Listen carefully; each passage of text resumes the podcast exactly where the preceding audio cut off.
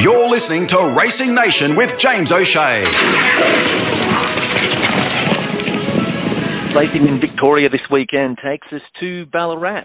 Ten races on the card, headlined by the Sportsbet Ballarat Cup over 2,000 metres. Let's see if help you find a few winners on the program. Joining us now from the puntingbaron.com.au, he is the punting baron, Shane Matthews. How are you? Very good, James. How are you, mate? Yes, not too bad. Off to Ballarat Cup Day.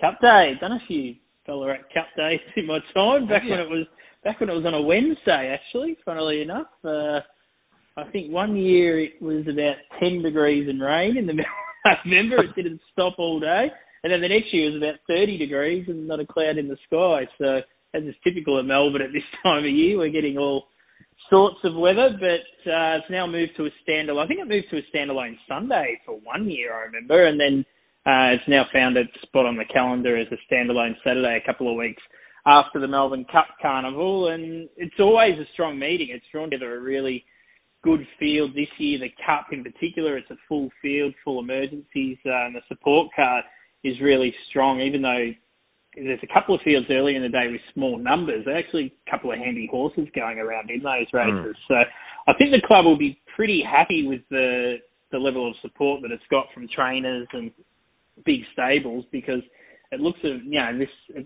looking at the horses purely, it's certainly not a not a race day that will be out of place at uh, Flemington or Caulfield in the middle of November. That's for sure. So uh, hopefully the weather holds off. Uh, Cranbourne had a bit of bit of a bit iffy last week with the mm. weather there, but they got through, uh, and it looks a bit more favourable for Ballarat on uh, Saturday because. Uh, as we know, if it's cold in Melbourne, it's generally even colder in Ballarat. But I think they'll get away with an okay day on Saturday.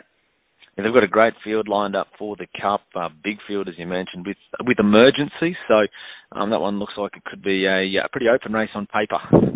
Yeah, it certainly is. Uh, one of your Toowoomba visitors uh, in Flash R, who had something on Oaks Day, the first emergency. Uh, he was a little bit disappointing on Oaks Day.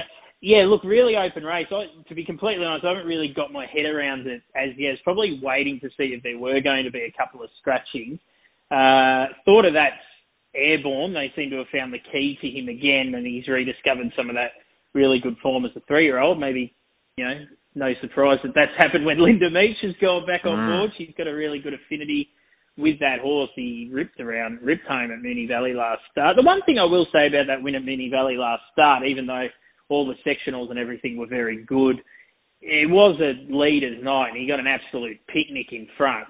If ever they were going to hand a race on a platter to a horse, they certainly handed it to sort of that on that night. So looking at the map, Ian looks to get complete control of the race, and don't see Linda Meech changing her usual positive tactics. But uh, I don't think it's going to be as easy as what he got last start. But I think he's probably a rightful favourite. Whether you want to come in at the price, I'm not sure. Uh, Only Words is going really well. She maps to get a good run from gate five. She probably appeals to me a little bit more around that eight to nine dollar mark. And the horse that I can definitely see myself having something on is number eight WT. He's run well in this race a couple of times uh, and going really well. He missed a run in the Kyneton Cup when they scratched him because of the very heavy track, but he's building towards a big run. He's had a trial, nice trial in between that Kyneton Cup to keep him ticking over for this, and I was quite surprised to see him come up around the thirty to forty dollar mark. I thought he'd probably be more around your fifteen dollar mark. So he's probably the one at this early stage for those perhaps looking to have an early bet, or something little each way around the 30 to 40 to 1 mark WT, but it's, uh, yeah, it's a very tough race. If you don't like the favourite, and you want to take him on, it's pretty open from there. Mm, plenty of value to be had, and yeah, no a good Queensland flavour in there as well. You mentioned Flash R for Matt Kropp from Toowoomba, Matty Wishart, the apprentice down there as well, but also uh, from the Gold Coast stable Toby and Trent Edmonds, Vanna Girl goes around in it as well. So that is the feature on the card. Looking forward to it. Now through the puntingbaron.com.au, you can jump on. You can subscribe today and get the uh, the full service from Shane and the team. So looking at the meeting at Ballarat this weekend, but not only Ballarat, of course, but basically any meeting where they think they can find a winner, but in particular that focus on the weekends on those metropolitan meetings. So, um, but you picked out three races here to preview for us on the show that you're keen on. One, two, and five they are. So let's go to the first. The Haymarket benchmark 84 handicap over 1400 metres. Nothing like getting a winner early and playing from in front. What do you think can do that for us? Well, speaking of early, the early snipers have been out here in race one because they've certainly found one, uh, as have I, in number four, Lighthouse. Uh, we actually got something out of him on uh, this mare on Kyneton Cup Day. She was having a first run in Australia, formerly raced in America.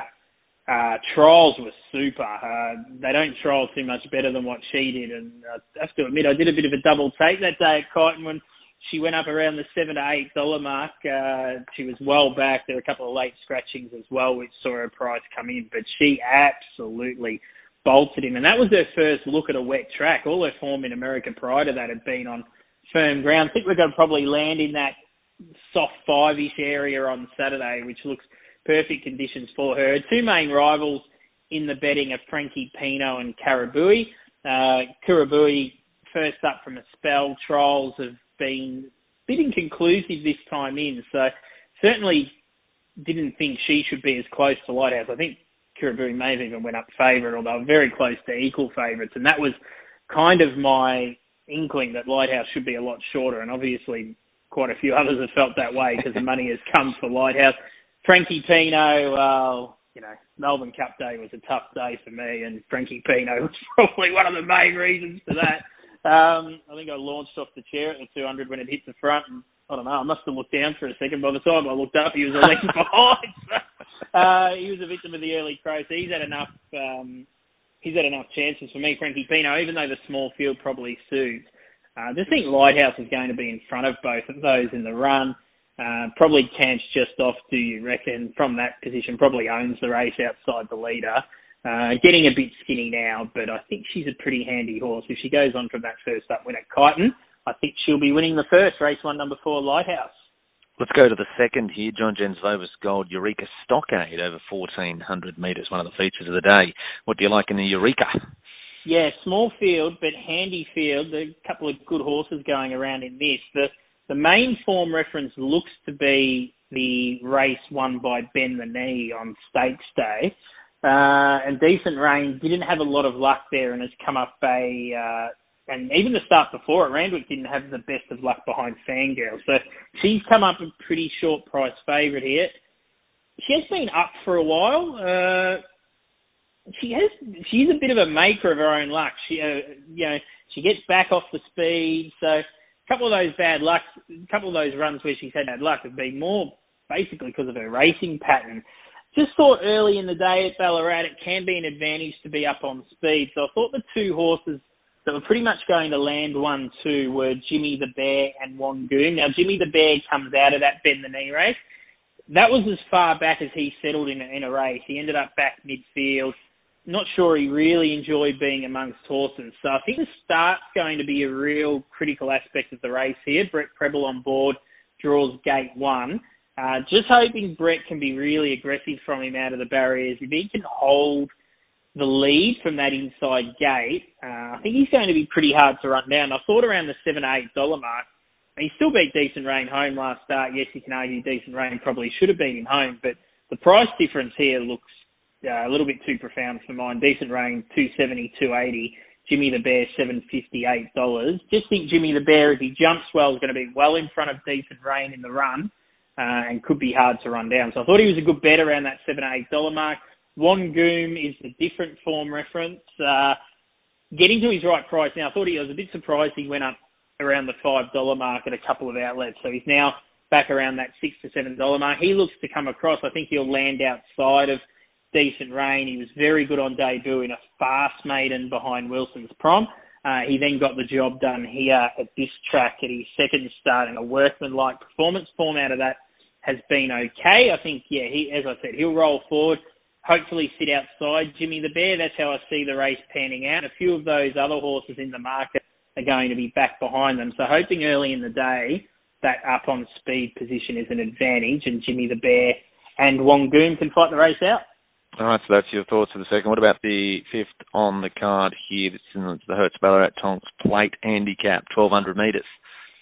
Yeah, pretty keen on this race. Uh, I was really impressed with the first up win of It's Our Time at Flemington. Uh, pretty much spent the whole Flemington Carnival week telling people that Danny O'Brien couldn't train a winner. And of course, he gets out on the last, gets out in the last with It's Our Time first up. So Uh, this horse has clearly come back very well and arguably probably should have won by more really first up at Flemington. Uh, he was going to be a good thing lick. And if you just go back through his form, you know, third to Poland and Amish Boy, second to Oxley Road in the ZD, that's reading as pretty good form. You know, he then took on the Australian Guineas where he was outclassed. So everything points that this horse is on the way up and might be a bit above this time of year. So they've dodged the main part of the carnival with him. They picked off what was a pretty even sort of race to finish the carnival in the last race on Stakes Day. Like I said, he was he was going to be a good thing beat there had he not got clear. He got clear. He sprinted quickly. He won well. Um, I think he can go on. If he goes on with it, I think he's clearly the one to beat here. And uh, I think he's probably the Gauch has come up favourite. I think this horse has got a bit more upside than the Gauch. So if he goes on from that first up win, he's going to be hard to beat. Just well for Fred Kersley. 54 kilos on his back looks well suited. Uh, I think he'll run really well. The horse over the odds in the race, I think, is Ocean Beyond, number 10. Uh, now, he comes out of that Lakeen Frankie Pino race on Melbourne Cup Day. He did a ton of work there. He's 3-4 wide outside the speed, and that was his first go at 1,400 metres. So he loomed as a bit of a chance of the 300, but it wasn't much surprise to see him struggle to finish the race off. I like him back to the 1,200 metres here. Gate one, he's going to land just behind the speed in a nice stalking position. He should be strong at the end of 1200 metres. Uh, he's two runs prior to that behind Lombardo, and he's a bolter, particularly the he's a bolter run first up. He was most unlucky. You could probably argue he should have won that day.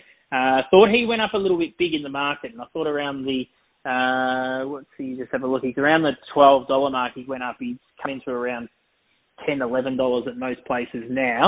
Uh, I think he'll I think he'll continue to shorten. So he's uh, one for the early listeners. I think if you can snaffle some of that twelve dollars at Top Sport, that looks a pretty good bet. Uh, Ocean Beyond, but it's our time the one to beat. And yeah, as I said, you can save on Ocean Beyond at double figures.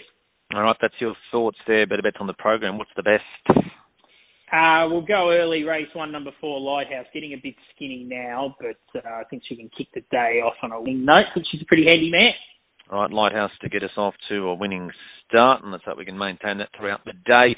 As I mentioned before, subscription time for the puntingbaron.com.au. Good time to do so. Plenty of great summer racing that is coming up. Still plenty of racing in spring before we get to summer, but of course uh, everything leading towards the big carnivals in Queensland as well, which should be great. And uh, Christmas just around the corner, so if you've got someone there that's uh, that's a, a, punter, a racing fan, a subscription to the Punting Baron probably wouldn't look too bad under the Christmas tree certainly wouldn't say no, uh, but I'm biased. Uh, no, there's plenty happening. Christmas time, Christmas time is almost as busy as spring with all the public holiday racing. So it's a really good time in terms of getting your value for money.